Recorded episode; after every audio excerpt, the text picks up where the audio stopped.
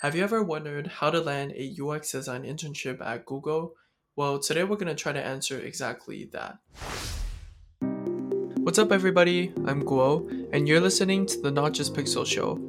There's a lot to learn as a designer, so in this show, I sit down with design professionals to understand how to grow as a designer and help you get that UX design internship or job. Let's get into it. In today's episode, I talked to four design interns who recently finished their internship at Google. I asked them a series of questions about the application process, preparation, and tips for future applicants. Personally, I took a lot of notes, and I hope this episode will help whoever is interested in applying to Google in the future. So, starting with the first question What was your application process like? In terms of my application process, I applied for the posting around December, which is kind of late bec- uh, as compared to other companies because most of other companies they post their jobs online around September, October, but Google I think starts recruiting around January. So I applied to the job posting on the careers website uh, in December. After you apply, so what happens at Google is that they change the interviewing process every year. For instance, like last year, what used to happen is that once you apply and you got selected, they used to send out a design challenge that you need, you had to fill out and or make make and send them a presentation deck. But this year that wasn't the case. You had to go through a bunch of interviews and the number of these interviews also depended on um, the amount of information that they got. So for instance that the first interview had uh, you you gave answers or they asked you questions that related to all of their areas of interests or all the information that they needed that's pretty good. They might, you might skip one more interview after that. But if they needed more information, they used to call you for another interview. Once you go through a bunch of interviews, or these could be behavioral or design challenges, or anything could happen. Once all of that is done, you enter the team matching round where you match with different teams and talk to people, talk to different hiring managers, and see if it's a good fit or not. So that was Resh, a master's student studying human computer interaction at University of Texas. Here, Rush brought up an interesting point.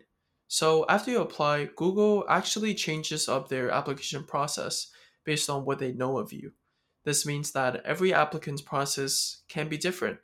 So if you get a callback from Google in the future, you can expect to do around two to four interviews that ranges from a portfolio presentation, design exercise, behavioral interview, or more. And this number really depends on the data that Google needs to understand you as a candidate. So that's good to know. Now let's dive into how you can prep for these interviews. So, this is actually funny because I'm an introvert person and I was always really bad at interviewing, uh, but it's something you can learn. Like, I promise it's something you can learn. And I just became obsessed with practicing common interview questions and like UX design specific interview questions. So, I went through Google has resources for interview prep for like external candidates too they have youtube videos they have tips on their instagram uh, but they're also like i did a linkedin learning course on common interview questions and i memorized projects like my tip is to like memorize two projects that you did very well and be ready to like defend all of your design decisions and then go through those common interview questions and find ways to use those projects in those questions so that was Gabi, a master's student studying interaction design at California State University. And as an introvert myself, I can 100% relate to Gabi's concern. And I totally agree. When in doubt, prepare, prepare, and prepare even more. Now let's hear how other design interns prep for their interview stages. Let's say the portfolio presentation. Uh, what I did was go on to an ADP list to schedule free mentorship sessions with a lot of different mentors every week.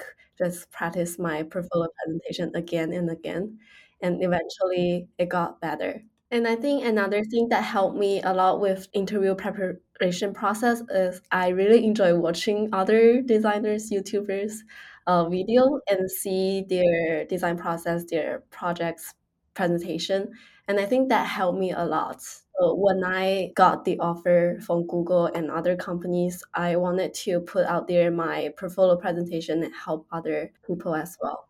So that was Christy, a senior studying graphic design at Art Center College of Design. Now, seriously, ADP List is such a godsend for young designers. And I'll also put Christy's video in the show notes as well. I watched the entire video, and no exaggeration, I can tell why Google hired her as a design intern after watching the video. I highly recommend any designers to watch it. So that's great, but let's say, how about the design exercise, which is a 45 minute session where you'll be given a prompt and expected to think out loud while you're solving a problem. Mm, that sounds a little bit stressful, isn't it? It's actually really fun. Um, I had way too much fun doing these interviews.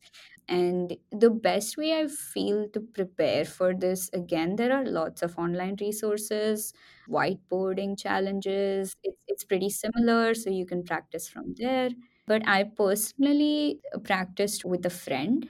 Um, and this was someone who has been through a design exercise before. Um, so they could kind of give me, you know, more accurate feedback on, hey, maybe we want to try this way. But yeah, um, in my process, um, there were two design exercises that I went through. Both of them were a lot of fun. In one of them, I was designing, um, I was designing an ATM machine for children. So that's how fun it. That's how fun it is. And and I would my honest advice for these is like um, once you go through a few rounds of like practicing just don't stress out and like don't judge your thinking in these exercises because a lot of it is just thinking out loud and the worst mistake you can do is not trust the process that it's playing out in your head i mean if you've reached that stage in the interview process there is something good in you and just trust it and go for it So that was Mudra, a master's student studying human computer interaction at Georgia Tech. And I absolutely love the mindset that she had towards design exercises. Personally, I would often think these exercises as intimidating or as a test, but for her, it's a fun exercise to tackle interesting problems. Maybe I should shift my mindset a bit as well. Now, on to the next question. What do you think made you stand out amongst other applicants? So I think I have a very different background. Like I studied a lot of things before.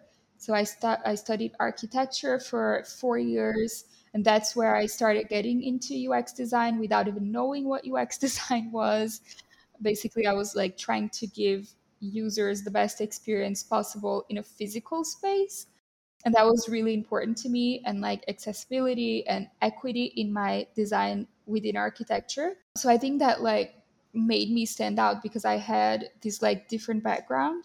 But i think being able to defend your design decisions is something very important because when you're interviewing with someone that works at google they're clearly better than you because you're interviewing for an internship. But you need to be opinionated about your design decisions because if you're interviewing means you're good too they saw your work and they want to talk to you.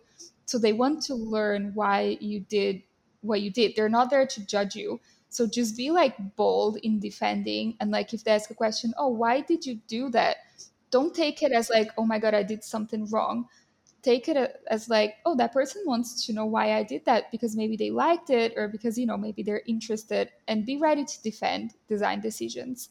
And that's also something that i practiced and like i said i memorized my project like top to bottom and i was ready to defend like why that color why that button why that size why why this journey um, so i think that also made me stand out and the third thing I think was my focus on equity in my designs and accessibility.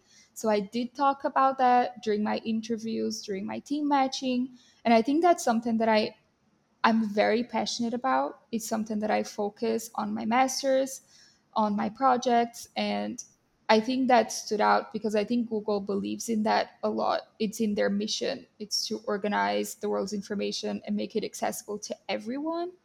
And that's what i want to do too. That's what i that's what i preach. That's what i do in my work. So i think that made me stand out. The fact that in my portfolio you, you could see my care and attention onto these details. I love how even though Gabi came from a different background in architecture, she saw it as an opportunity to make her stand out. And I also love how she emphasizes design rationale and promoting equity as a designer. Now, let's hear what Mudra thinks about this question. I think there are a few very technical points that I have. One is that, you know, I had work experience prior to this internship, and that work experience was in a highly technical domain. Um, so there was there was a lot I learned from there. And eventually, the project, the one that I'm currently working on, is also highly technical. So I feel there was a match there. I think one thing, and I, I actually spoke to my host manager about this, and he also did mention that one thing that made me stand out was that there was the spirit of leadership or initiative, having independence. Um, people who are self-starters and you know you don't require too much guidance to get going so that's definitely important and i also think that just being bold in your design interviews like, just really trust yourself and don't be afraid to rebuttal on a particular point if you feel strongly about it. Um, design intuition or your design gut is a thing, and I feel like just exercise it, go with it. Just from listening to Mudra talk about what her host manager said, I can gradually identify a few common themes Google might look for. For example, leadership, self starter who don't need much guidance, and design rationale which is something that Gabi also mentioned previously. Now, let's also hear what Christy learned after talking to her manager. She told me that while she was selecting candidate applications, one thing that she looked for is portfolio. Like this is the top thing because she looks through hundreds, thousands of portfolio every day. So I think over time it gets like similar. Many portfolios might look similar, so it's hard to stand out. So she mentioned that my portfolio stood out to her. And one other thing my manager mentioned to me is when she look at portfolio, sometimes she hasn't clicked on the project to see the detail by just looking at the homepage. She can decide whether she wants to move forward with you or pass. These are all great points. And what I want to note is try to think in the shoes of the hiring managers let's say out of a hundred, a thousand portfolios, how can you make yourself memorable or have the wow effect when they land on your portfolio for the first time? Definitely something to think about. Now, on to the next question. What do you think Google looks for in design interns? In terms of design, on a general level, Google ha- kind of has a rule or a motivation where you think 10x, which is about what you design design is great for immediate applications but is that thing scalable? Is that product scalable? Where can it go? It can be hypothetical. It can be a very hypothetical scenario but you just need to think. You just need to take it somewhere because if you think of a hypothetical scenario there would be an engineer anywhere at google or in any company or there there could be a technology that you don't know about that could bring that to life so just thinking and imagining is something that really helps. And the some things that I currently do is whenever I, I'm given a project, I try to come up with multiple um, solutions in terms of initial iterations and just make sure that one or two out of those are really feasible to be in that safety net. But you can just go and think of the craziest futuristic next generation idea, which kind of gives you that freedom to think and innovate, which is what is needed, right, from you as a designer. That makes sense actually, considering how Google's product has such an incredible amount of reach across the globe. Scalability is definitely a factor to consider.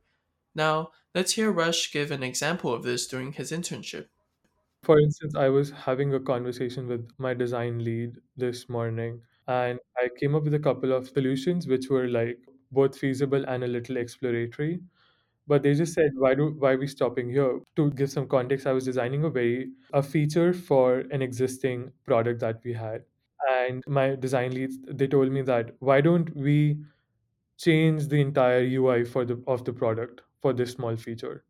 which is something that you wouldn't want to do, right? If it's a small feature, you wouldn't want to change the entire product, but it's just these things that make you iterate at the at the initial phases, and at the end you can like take examples and club some ideas together. But it's how you like get out of that box and like start thinking and innovating, which is what is needed. Anyone can design, anyone can do a very basic iteration out of it, but you need to show them that you can innovate, you can actually be a part of their 10 year plan or 20 year plan or be a good contribution to the team or the company.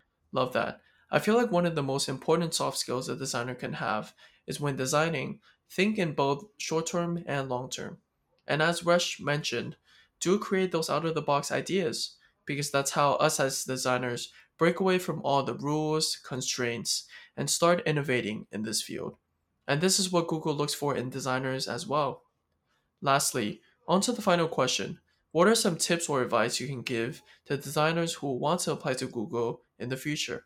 Oh my God, so many things. Um, but I think the first thing is that I just want to like shake their, like hold them by their shoulders, shake them and be like, hey, apply. Don't sell yourself short. Like, don't don't think that you can't do this. Um, because honestly, if I am here and if so many other people are here, you can do And just take the fact that it's Google out of your head and you know if it's your dream internship just apply even if you don't think right now you have what it takes because google will hire people from different backgrounds from all walks of lives and different experience levels and you never know that you actually have what it takes to be a part of a team at google.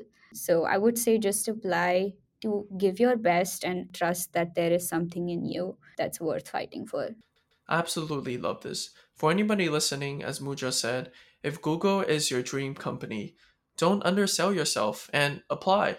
The worst thing you can do is self reject yourself. And for Christy, this was definitely something she thought about before. Um, because I know interviewing with Google might be intimidating. When I first received the email from recruiter, I was debating whether I should take these interviews or not because I don't think I will get an offer. But I took it because I just want to experience the interview process. I want to know what it looks like, and it's a free practice. Again, love this mindset of not self rejecting yourself. It is difficult, don't get me wrong, but sometimes you really just have to take a leap of faith. Love that. Are there any other tips for future applicants? I think it's good to remember that Google is an engineering first company and they say so on their website as well. And so, problem solving, critical thinking, and like highlighting that you can uh, successfully solve complex technical problems is very important. But it's also very, very important to learn how to explain these thoughts or how to explain the process that you're going to go through. I didn't know that Google is an engineering like company, so that's important to keep in mind. And lastly, to round off this episode, I want to cap it off with Gabi's experience with networking. Now, networking is also something multiple applicants has said to be beneficial to the process, but it's not always the smoothest ride. Oh my god, I got ghosted so many times.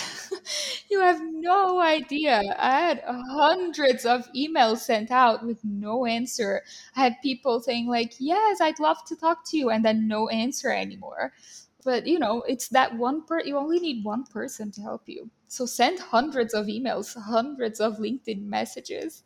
Doesn't matter. You only need that one person that is going to be like, hey, I'd love to take a look at your portfolio. Yeah, send it my way. And that's all you need. And likewise, sometimes all you need is one yes during this entire application process. So, future Google applicants or anybody listening, I hope this episode was helpful. And I wish you all the best in applying. You got this. Hey there, thank you so much for listening to this episode. I really appreciate your time. And again, before we say goodbye, my name is Guo, and you've just listened to the Not Just Pixels show, and I'll see you in the next episode.